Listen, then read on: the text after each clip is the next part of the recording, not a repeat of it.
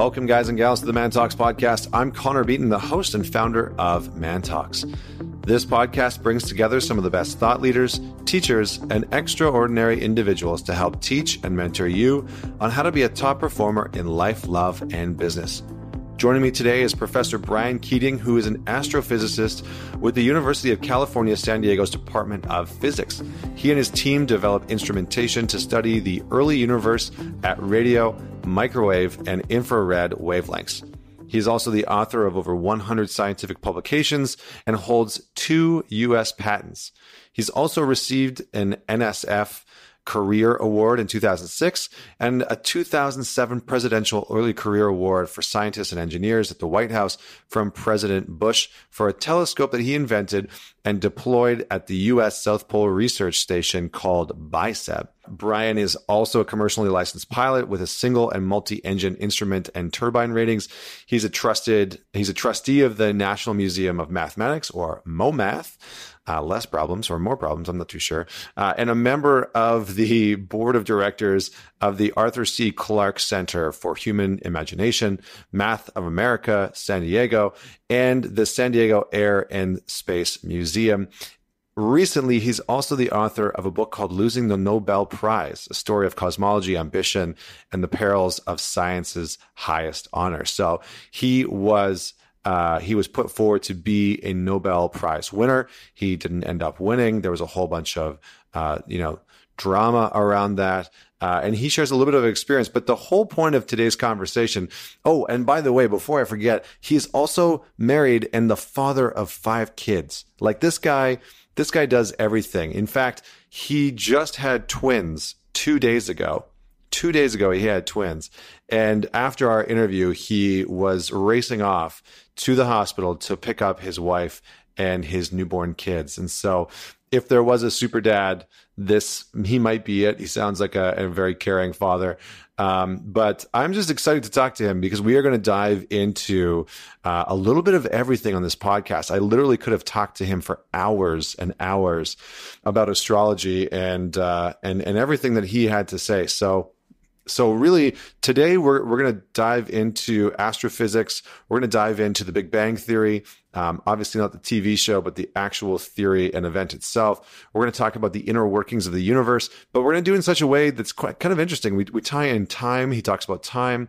Uh, we, we talk about consciousness and how that might play a role in the inner workings of the universe and uh, and he unfolds and unpacks some of the basic principles of astrophysics that we've maybe all heard of, but we don't quite understand. And so him and I have a great discussion about that. He also shares a little bit about his latest book and his journey on the road to the Nobel Prize and a little bit about understanding our A type nature and how anybody, whether it's a scientist or a musician or an artist, can lose their path on the pursuit of an accolade or or winning an award. And so uh, it's a very interesting story that he talks about right at the right at the very tail end of this after we get you know into all the science and and nerd out a little bit because uh, that's really what I wanted to do. So without any further delay, a huge and warm welcome. Uh, please welcome Brian Keating. Oh, it's a real honor to be back with you, Connor. Likewise, likewise. Let's just dive straight into the conversation because I have so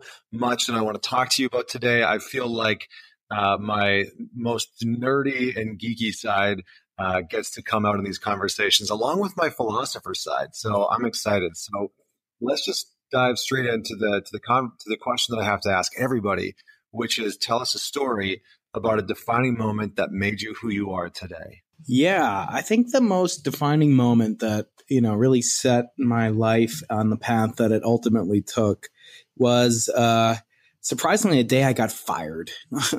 I got fired the first time in my life. I was uh what I thought was a hot shot post uh, PhD. I'd gotten my PhD, and, and after you get your PhD, you kind of enter this purgatory where you're not a graduate student and you're not a professor, and you have to work on um, another professor's uh, experiment or theory or campaigns or whatever they do. And for me, that was working at Stanford University, and I was so excited to get this job at Stanford, um, you know, top schools in the whole world.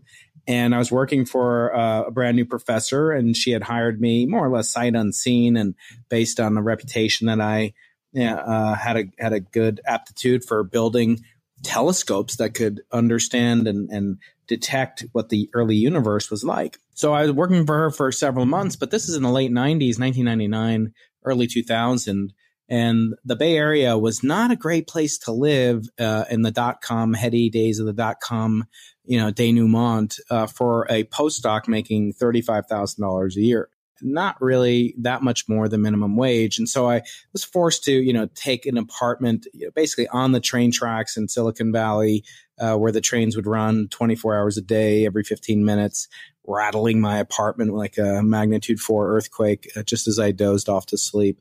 Uh, and I became pretty miserable at that point. Um, and I'd also become really distracted. And I wasn't really working on the project that she had me originally scheduled for, which was to uh, build build an instrument that could be used to observe from the Hawaiian Islands on top of Mauna Kea. And I thought it was interesting, but I had been obsessed with this other idea for a telescope that I had come up with that was really based on an idea that I read about in a in a theoretical paper on cosmology, and it suggested that if if one were to build a telescope in just the right way, one could actually take the universe's ultimate baby picture and take a take an image of the universe as it was uh, when the universe had just barely come into existence, the trillionth of a trillionth of a trillionth of a second after the Big Bang. And I was obsessed with this paper and I kept reading it and sketching out ideas in my notebooks. And, and one day my boss came into the laboratory and just basically said, you're fired. And it was, uh, it was a shock to me, you know, because I had uh, thought I was, you know, pretty bright guy. I could always land on my feet. And now here I was, the first time in my life, basically unemployed. Uh, although she did agree to uh, a generous severance package where she would go out and you know try to foist me on somebody else uh, to work for, and, and, she ended up putting me in touch with her former uh, postdoctoral advisor um, named a man named Andrew Lange, who was a hotshot uh, professor at Caltech, California Institute of Technology in Pasadena. And I loved it down there. I'd visited there once before. I had a lot of friends there and the fact that she had you know generously offered to kind of put me in, in, in touch with him and work for him was just uh, really the the defining moment for me because after I left her laboratory, I went to work for him, and I ultimately took on this project and was able to get the backing of Andrew Lange and a group of other scientists at, at Caltech and build this experiment, which not only would take us back to the beginning of time, or so we hoped, but would take us to the bottom of the world, to the to the South Pole, Antarctica, where the uh, southernmost axis of the Earth, Earth's rotational axis is located. So uh, we we took that project, we we we designed it, we built it, and ultimately it landed me a job at UC San Diego, where I am now. A couple of years after I'd gotten fired, and since I've been in UC San Diego, I met my my lovely wife, and uh, and now, as you know, we're blessed to have five children, including twins that are barely a week old. So uh, so none of that would have been possible if you changed any you know any link in this chain that started with me being uh, a, a sloucher in another scientist's lab that i would have this fortune to have this amazing life. If any of that didn't happen my life would be completely undefined and i would be uh, only the only thing i know for sure is i'd be worse off Mm, I love it, man. I, I, think it's such an interesting to just look at the trajectory that your life has taken because of that one moment. I was I was chuckling a little bit to myself because I was thinking to myself, you know, maybe what you should have called your book is astrophysicists get fired too. you know,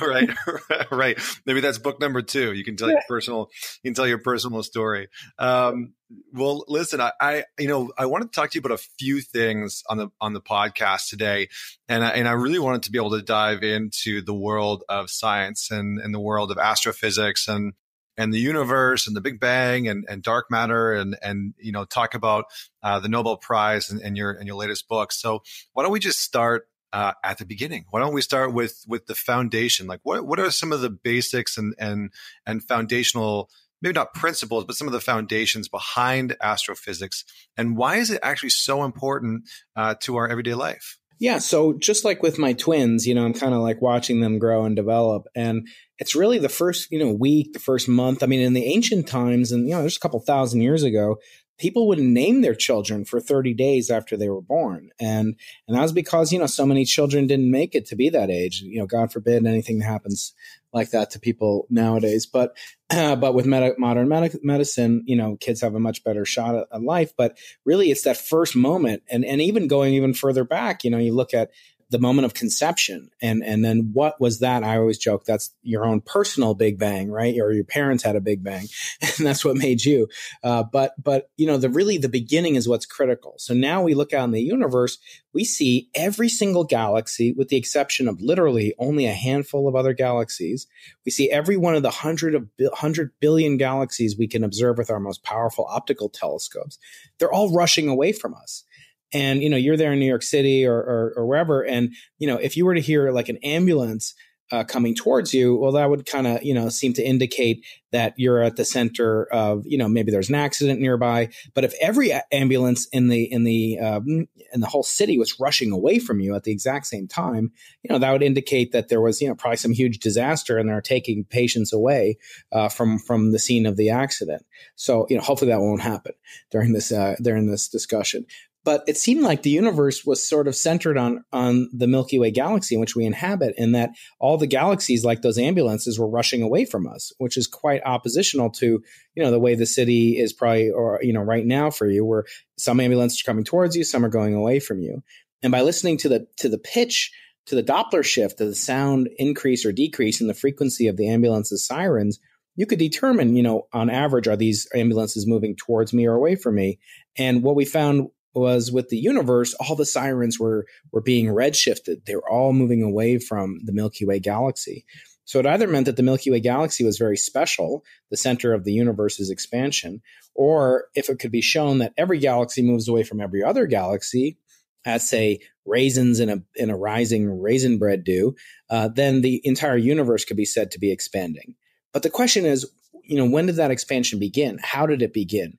And that was the that is the essence of the most powerful question I think in my field, which is which is cosmology. How did the universe begin? What were those conception moments like for the cosmos? Was there a universe or some existence previous to our universe before what we call the Big Bang? Uh, was there a universe that collapsed before our Big Bang and then created the in the aftershocks what everything that we see today?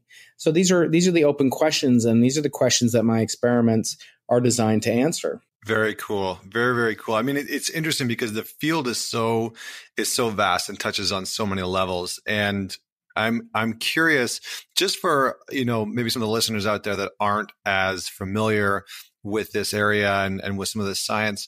What are some of the real life questions that, that understanding how the universe works at its foundational level and and and how it came into existence what are some real life questions that we might be able to to answer by uh, being able to uncover some of this knowledge and wisdom? So yeah i mean a lot of people again i you know i've got babies on the brain connor you know that but you know so, so you know some people say well what good is it? What you do? You know you're yeah it's great to understand human knowledge and increase it uh, so much and i and i always say but like what what practical good is it and I'll say, well, you know, look at my baby. What practical good is the baby? I mean, it just needs a lot of attention. But a lot of things happen when you do things for what's called pure science or pure research, where you're not expecting discoveries to lead to patentable inventions like dynamite or you know or the or the um, or the or an iphone or something like that uh, and actually in my field does and has in the past led to tremendous breakthroughs in, in the telecommunications industry and also in low temperature um, electronics and and developments that have led to very low noise and high speed computing. So uh, ancillary benefits come about all the time, but the but the essence of your question is, you know, why is it important to do basic research? And I think it's part of what really defines us as human beings. We want to explore, we want to understand.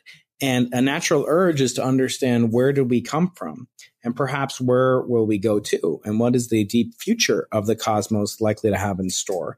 And I think these are deep existential questions and they, and they relate to the most uh, you know, divisive in some cases or passionate in other cases, uh, theological, philosophical, um, instinctual urges that have really been based in the human psyche. I think, you know, Carl Jung and others spoke about this. Uh, the unconscious and and going back to the earliest cave paintings i mean they were painting you know, they didn't have, uh, you know, they didn't have Netflix back then, right? So they would watch the night sky and they would come up with creation stories of how they came to be.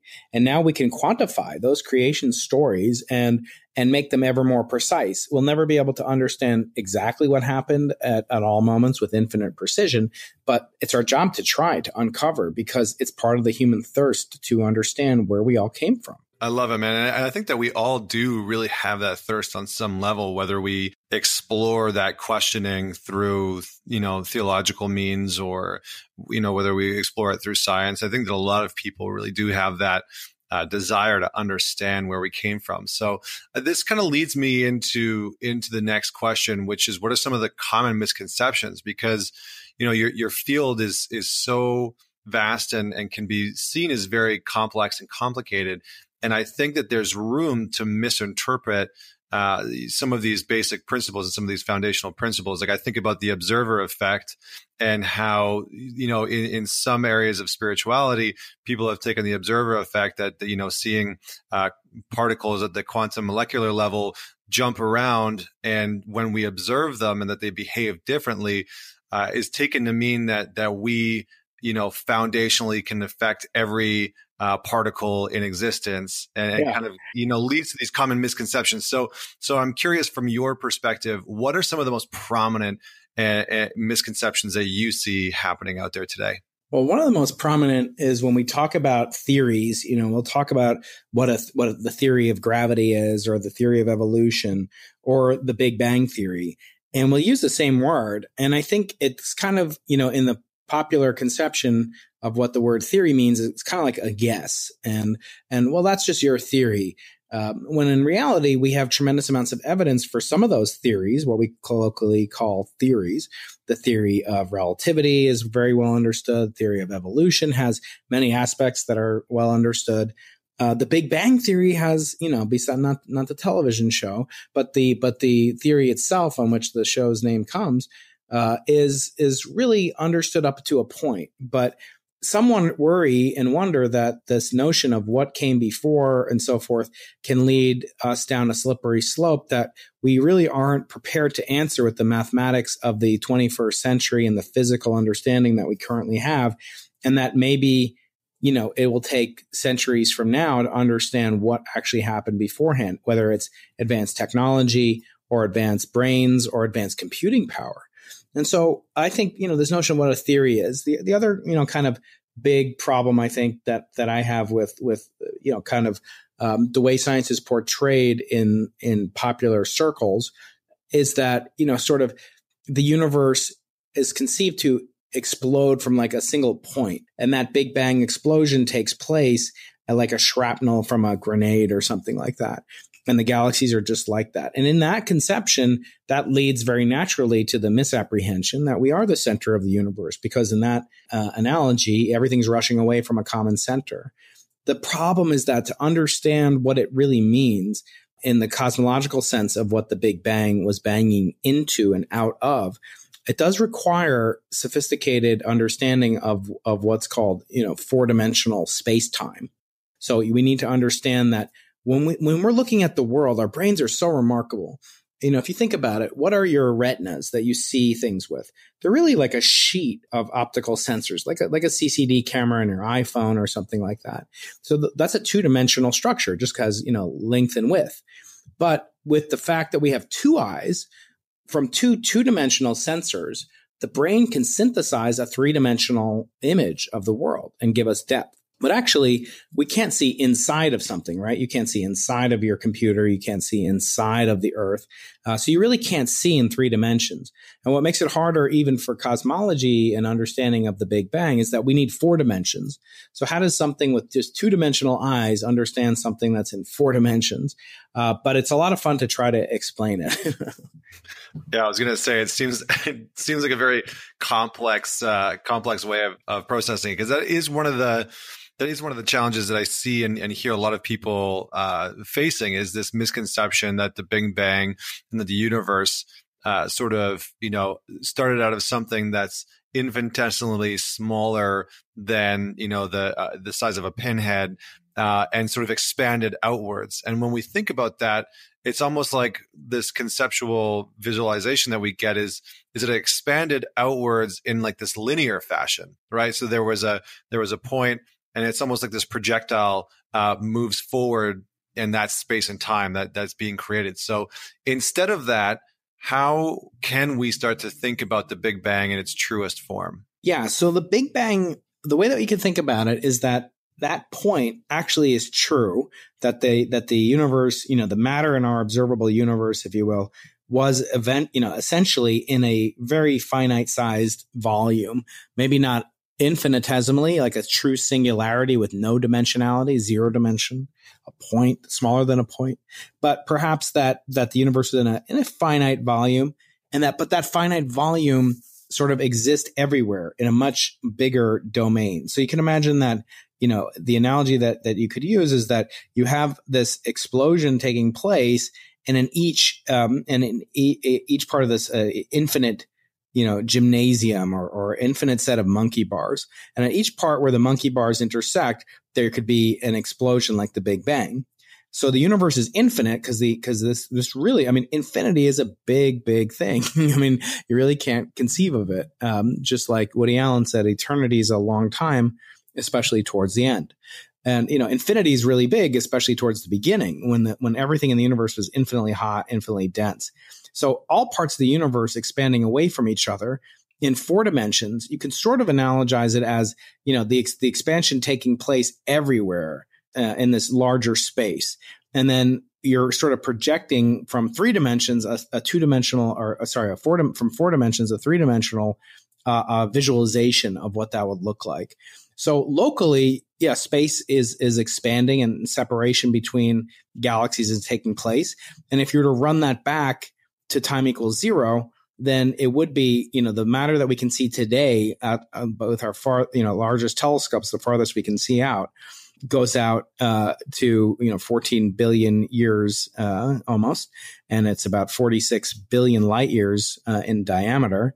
But if you if you try to compress infinity, you know, down to a finite size, you're still always going to be left with a lot of infinity out there. So it's very difficult to conceive of it in with our two dimensional eyes or at best three dimensional visual system. So the way to think about it is that the universe is infinite in some sense, or at least it could be infinite. We don't know if it's actually infinite, but that the expansion and it will keep continue expanding forever. But even if you take something that's an infinite sheet of rubber and you and you compress it in all directions, it's still infinite in size, isn't it? So that that's sort of the best that we can do in terms of making this visualization. But there certainly wasn't a single point, a center of the universe that we could say go to, because every single thing in the universe is moving away from every other thing in the universe. Yeah, I mean it's interesting because I think one of the analogies that you had used before that kind of stuck out with me because it's it's it's hard to conceptualize some of these things, but once you you know once we once we provide some of these sort of more base level analogies, we can start to understand them better. But one of the things that you had said before that really stuck with me was this idea that, you know, the Big Bang was almost like raisin bread, I think you said. and yeah. maybe, maybe you could give the analogy because I, I'm sure I'll botch it and just confuse people.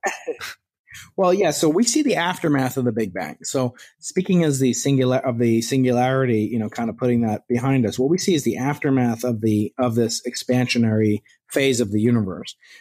And right now, the universe is expanding and the expansion is getting faster every second. So the distance between, I mean, if you imagine a bread, you know, and there's raisins in it and you're cooking it and the raisin bread's expanding.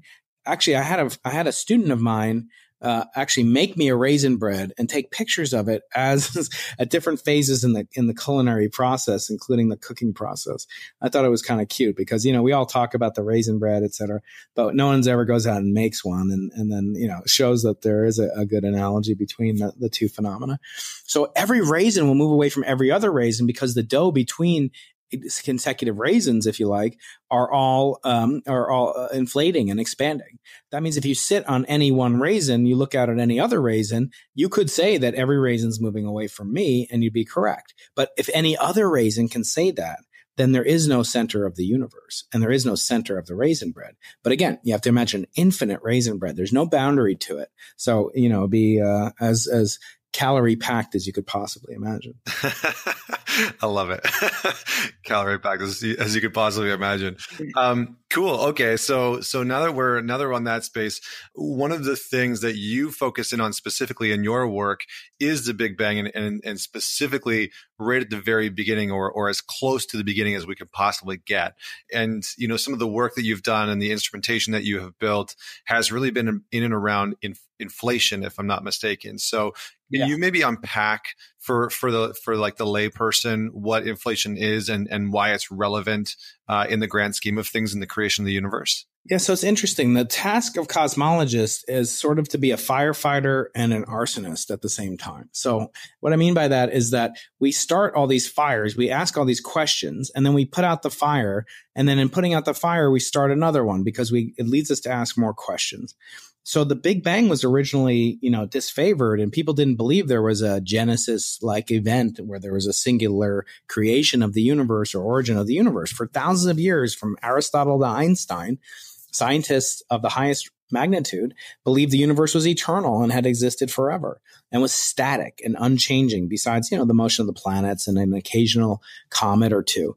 But when uh, Edwin Hubble and others discovered that the universe was full of galaxies uh, other than our own that were all, as I said, rushing away from us at astronomical speeds, you know, 10%, 20%, 30, 50, almost 90% of the speed of light.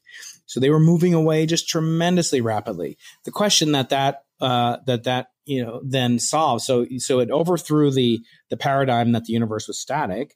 Uh, but in doing so, it begged the question well, what started the expansion in the first place?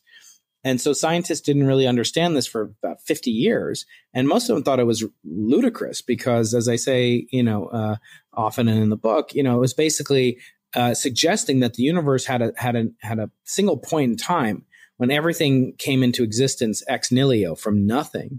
And that was sort of abhorrent to people at that time uh, because it meant that from a vacuum came the universe. And, and that sounded a little bit too much like the biblical creation narrative for most secular scientists' uh, desires.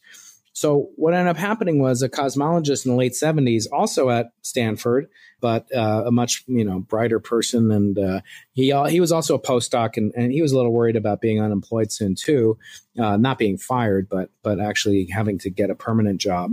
His name is Alan Guth, and he came up with some ideas that seemed to suggest that if the universe was filled with a very mysterious type of force field called the inflaton, that the universe could expand and it could expand so fast that in the briefest amount of time, literally a trillionth of a second, less than a trillionth of a second, the universe is all of its major properties, including the fact that it would be expanding as we speak, would be explained in a consistent, self contained, relatively simple set of equations that seem to be consistent with observations of the of the universe's basic properties its size its its its density its what's called its curvature and all these things were all all all these major problems with the big bang that were completely unexplored un, unexplained and there was no reason why the universe was expanding because after all if the universe has matter in it and matter is always gravitationally attractive there's no anti-gravity then something had to be acting like anti gravity to make the universe expand. And what that anti gravitational force field was, was inflation. Very cool. Okay, that's a that's a pretty darn good analogy. And so where does where do the sort of like I know that one of the ways that scientists have discovered that the universes or the galaxies are moving apart from each other is in the actual wavelengths and and being able to detect infrared and sort of seeing that everything's moving away from everything else. How does that play into, or does it even play into the Big Bang? Yeah, it absolutely does. So remember earlier we were talking about ambulances in a city. Mm-hmm. So you'd expect on average all the ambulances are kind of moving randomly with respect to you. There's nothing important about your location unless you were to you know hear them and you would hear their sirens all getting louder and louder and higher and higher in frequency or shorter and shorter in wavelength and that's called the doppler shift well the doppler shift can affect light as well so if light a source of light say if you take a flashlight and you come running towards me or, or if you take a say a green laser and you run away from me holding that green laser pointing it at me and you can move a good fraction of the speed of light, then the, the wavelength of the laser that I perceive will be red. So that's called a red shift. It goes from a, a bluer or greener color to a redder color. And that dependence can be exactly inverted to tell you the velocity of the source and its relative motion with respect to you. Hmm. So you can do the same with an ambulance and if, and measure the ambulance's um, the pitch, the frequency of the ambulance's siren that you perceive, and note what it is when it passes right by you, and it'll go from being a blue shifted, higher in frequency, to then being red shifted. And that effect is observed with galaxies in the in the infrared, as you said, and in the visible light. And so that was the first evidence that Hubble in the 1920s really used persuasively to argue that the universe was not static and was expanding we didn't know what it was expanding from, and that's what inflation had to come along and solve. Very cool, very very cool. Okay, I, thanks for that uh, explanation because I think that might help clear up a, a few things for a few people. Um, and then mm-hmm. uh, before, because I do want to dive into you know the Nobel Prize and and some of the some of the pieces around your journey to that, but I think one of the other big questions that seems to be looming uh, in and around this this whole piece if I'm to stick with your analogy of the raisin bread, is the actual bread itself, is everything that's between planets that we really are struggling to understand. So maybe unpack a little bit for the listeners uh, dark matter and dark energy and how they sort of fit in this uh, whole universal equation that we've been talking about. Yeah, so that's the biggest puzzle right now in cosmology, other than the or- exact origin of the universe, but it's actually, of course, intimately related to it. So there are theories that suggest that there might have been a universe that existed before our universe and underwent a collapse. Instead of a bang, it underwent a big crunch. And when things crunched together, the properties of the previous universe were completely obliterated basically, uh, you know, becoming an enormous uh, black hole at first and everything coming together. And then from something we don't really understand, uh, basically spraying out all the matter again in, in what would be like almost like a white hole, the opposite of a black hole. But included in that are these mysterious force fields. One is called dark energy, and the other is called dark matter and dark matter uh, is really kind of a misnomer. It's not that it's you know black like you know a chunk of coal floating around in space. Um, that kind of uh, evidence has been ruled out by astronomical observations. But instead, it's more I would call it more invisible matter. So it's it's matter that doesn't interact with light. So it's not that it's dark. So I can have you know in front of me uh, you know, the microphone uh, filter that blocks out sound, uh, pop filter, whatever. And then uh, that's black and dark and it absorbs light. But you could also have a, uh, but, but if it were made of, say, neutrinos, the neutrinos are mysterious particles that have no interactions with ordinary matter. They only interact with uh, with electrons very sparingly, and, and what's called the, the weak nuclear force. but be that as it may, they don't inter- they don't give off light and and they don't interact with light. So if you were to have that, so they're invisible. They can go right through your eyes. They can go right through your cameras. And, and so you cannot see them and detect them in any way. They're like stealth matter. And that's what dark matter we think is like. We don't think it's only made of neutrinos. Dark energy, you know what? We know nothing about it. We know absolutely nothing about it. We know that it exists in the bulk notion of it, that in other words, the universe is filled with it and it dominates the amount of energy in the universe by a factor of you know two to one over matter. But in but in actuality we have no evidence for it. We can't even make an analog to it uh, because there's nothing that we have. It acts as anti gravity, and we don't really have a good analogy for that. Whereas dark matter, we can analogize it with neutrinos and things that are passing through our bodies right now. Uh, they're produced in nuclear reactions in the sun and radioactivity in the earth. So right now, you know, there's trillions of, of dark matter or invisible matter particles going through you, but uh, but dark energy is not as easily um, described in such a way. So those are very mysterious things, and and and and that's part of the aim of the experiments that we do to attempt to first to do the taxonomy, you know, kind of classify how much there is, where is it located, what are its basic properties before we can really understand is it a new particle of dark matter is there like a you know the instead of an electron, a neutron, or whatever, there's there a cruton, or you know what what is the dark matter particle? We don't know. Uh, dark energy is even more mysterious. We know much much less about dark matter about dark energy than dark matter. Very cool, very very cool. And then and then finally, I think my my my sort of you know last question here is really around how and if and and just kind of getting your perspective on how consciousness might interplay with the creation of the universe as we know it in existence because i think that some people have tried to you know connect consciousness to the universal creation and to interaction with the universe and, and saying it's a very integral part uh, other people you sort of refute that, uh, you know, and, and, I think that there's some controversy around defining what consciousness actually is in its in its sort of base form. Um, but I'm curious from from a cosmologist standpoint, how do you see the the potential of consciousness impacting our, our universe and its creation and its functionality? Yeah, so quantum mechanics is is also the the describing the physics of a very weird um, so how does the how does the universe uh, behave? Not on the largest scales of the cosmos that I study, but on the most microscopic scales of particles, of fundamental forces and fields. and it's uh, it's it's it has a lot of uh, very powerful things to say about the uh, the evolution of the universe because you know like if you look at a um, if you ever seen like a sequoia tree you know it's enormous. And then but it comes from like a, a really small seed. The seed of a sequoia is minute. So the properties of enormous things can sometimes be determined by the arrangements and the and the properties of small much much smaller things.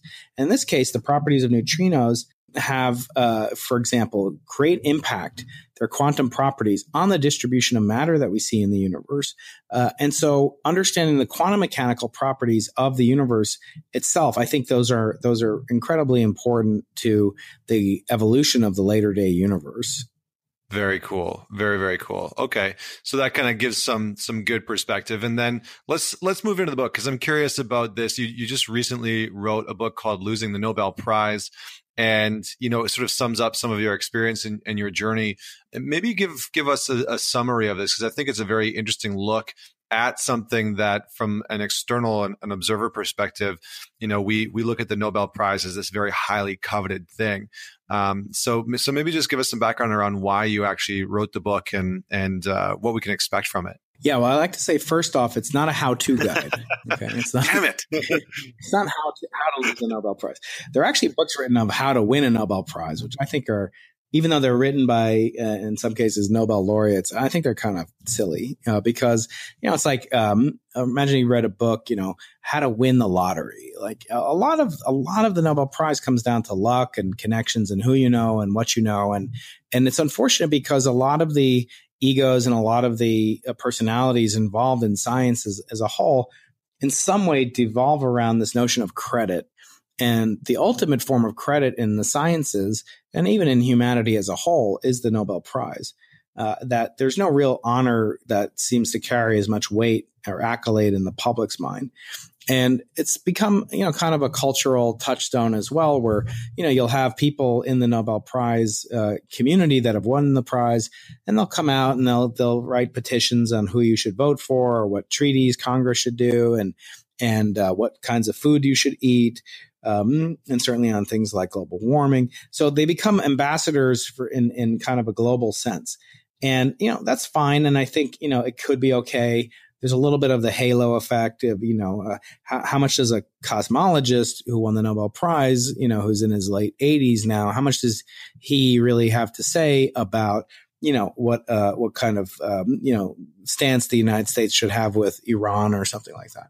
But be that as it may, um, the the Nobel Prize is really not living up to I think the lofty ideals that Alfred Nobel uh, intended so nobly uh, 130 and 20 years ago, which were to uh, reward the practice of science for the benefit of humanity.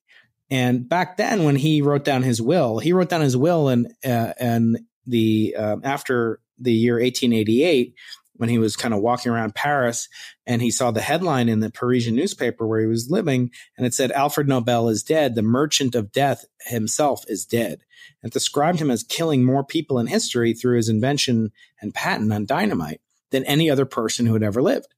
And it shocked him. It was kind of like Ebenezer Scrooge. And, and of course, the, the report of his demise was, was radically exaggerated. It was his older brother who died.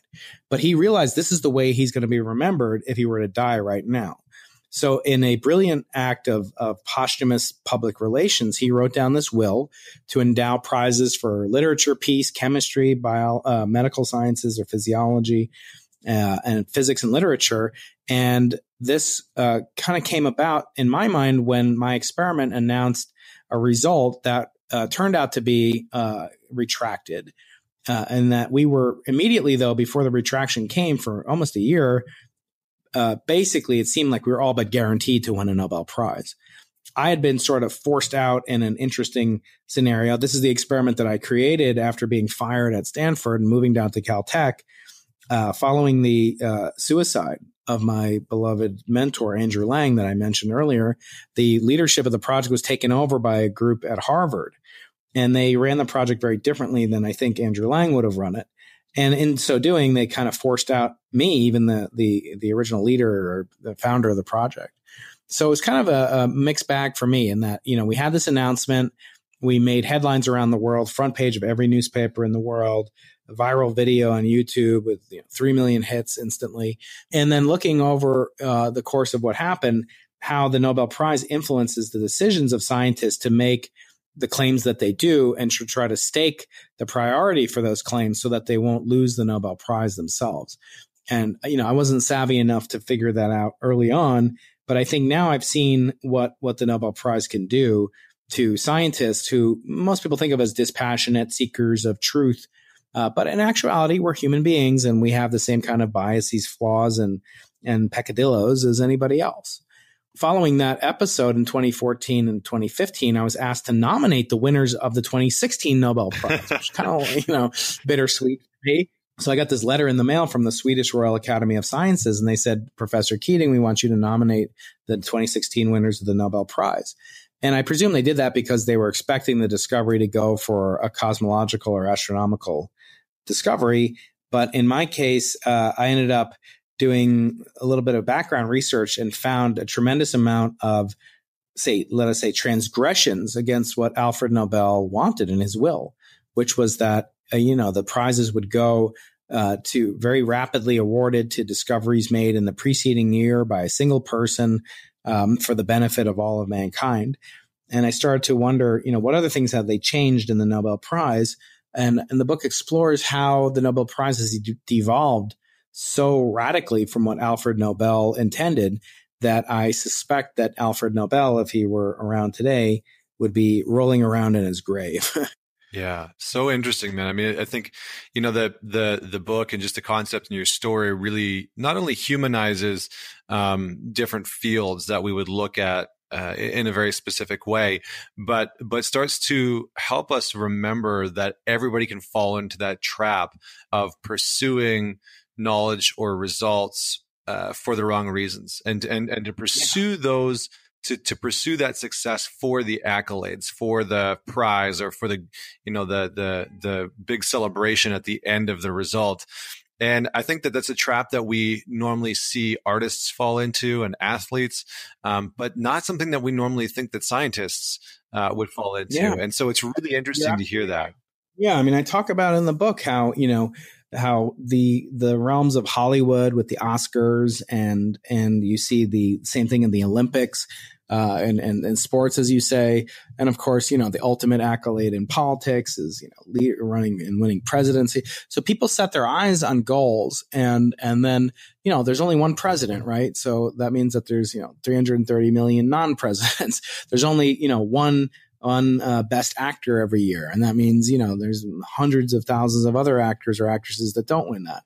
So I say my book is written for anyone who lost the Nobel Prize or lost an Oscar or lost an Emmy or lost their high school class presidency. It doesn't matter when you set your identity and base your identity in the way that you think of yourself on the accolades of external people, as the Nobel Prize does to scientists then I think you surrender a little bit of your identity and maybe that causes some damage to your soul. And so the book is really written in such a way as to give hope, you know, to people on what it's like to aspire to greatness and then to seek out a reward at the end as the destination but lose sight of the fact that the journey is the, is the is the privilege of the of the destination that is the goal and And I think, you know, it's made me have sort of a, a, a re- renewed sense of myself as a scientific person, as a scientist pursuing knowledge and that, you know, the, the, the science that I get to do and I get paid to do quite well, uh, for something I would do for free, you know, don't tell my boss, the governor of the state of California, but, um, cause he'll take me up on it. Uh, but on the other hand, you know, we have this great privilege to be a scientist in the community where you know your listeners you you're paying the taxes that that allow us to do these great things. And so i think that's the destination and that's the prize. And to to say that you need to win this prize which really only granted by a couple hundred white swedish dudes you know basically every year um, then then you know but it's morphed into this multi-billion dollar you know enterprise like a monopoly i call it in the book um, you know i think it's demeaning to the way that science is run and i think you know a lot of people say oh you just have sour grapes because you didn't win it it's actually something i wouldn't you know I, I, I really don't aspire to anymore. I definitely did. You know, I definitely put a lot of my faith in my identity. And I was told from a young stage as a professor, you have to win a Nobel Prize or gonna, your career is going to be seen as a failure. Uh, that's just a tremendous amount of pressure. And I want to liberate my fellow scientists, especially young people, uh, but even people that aren't scientists, that that you have to enjoy the, the the journey and and and almost do it regardless of the of the of the prize that you may or may not win.